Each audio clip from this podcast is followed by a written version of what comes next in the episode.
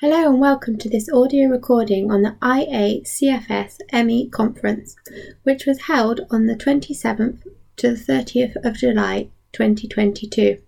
The conference was virtual and held online using the platform Gather, and then the talks were then streamed through Zoom. All the talks were gathered into different sections, including metabolism, infectious diseases, treatment, as well as several sections on COVID. A few of the talks were familiar to us from our weekly research roundup, so I've not covered them in this series of conference reports.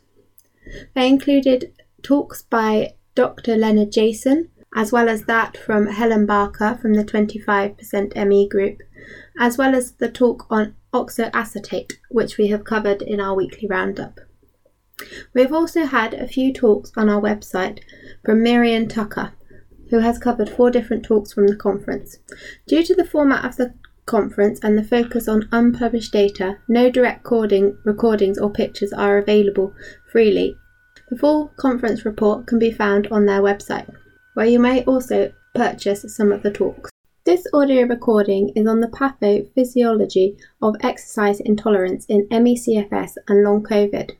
The talk was given by Dr. David Systrom from Harvard Medical.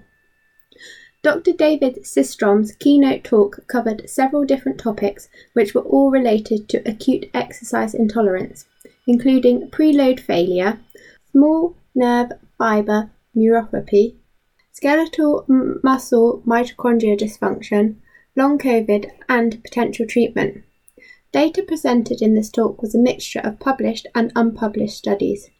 The basis of Dr. Systrom's research and work is based on using invasive cardiopulmonary exercise testing, which was first used in heart and lung disease.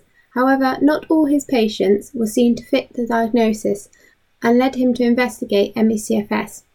These patients were seen to have preload failure, where a consistent reduced max oxygen consumption VO2 alongside reduced right arterial pressure RAP.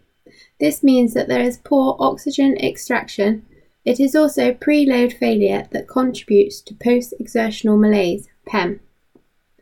Dr. Systrom's research has also looked into small nerve fiber neuropathy, which has been found in a subset around 50% of patients, and he expects this might be related to exercise intolerance in ME/CFS.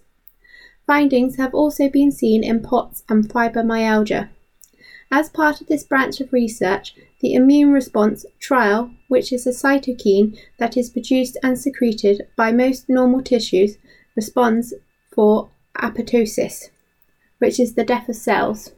Another part of Dr. Systrom's talk also looked at impaired oxygen extraction, which may be causing the depression in VO2 max seen for these patients.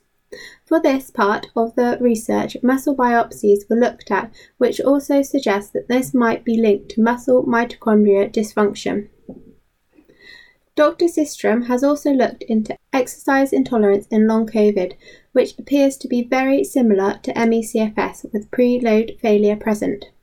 Ventilatory inefficiencies is also present in long COVID, which is due to hyperventilation which is also seen in a subset of patients. These findings are thought to be related to dyspnea. Furthermore, using upright tilt table testing for POTS and long COVID patients versus controls has shown that hyperventilation, similar to that when performing exercise, is seen, and cerebral blood flow is also depressed. Dr. Systrom also presented some unpublished data for ME/CFS, POTS, and small ni- small nerve fiber neuropathy, showing that preload failure is also present. Finally, the talk concluded by a small introduction to treatment using a small dose of pyridostigmine to treat preload failure. Results currently suggest in a subset of patients this treatment may be useful.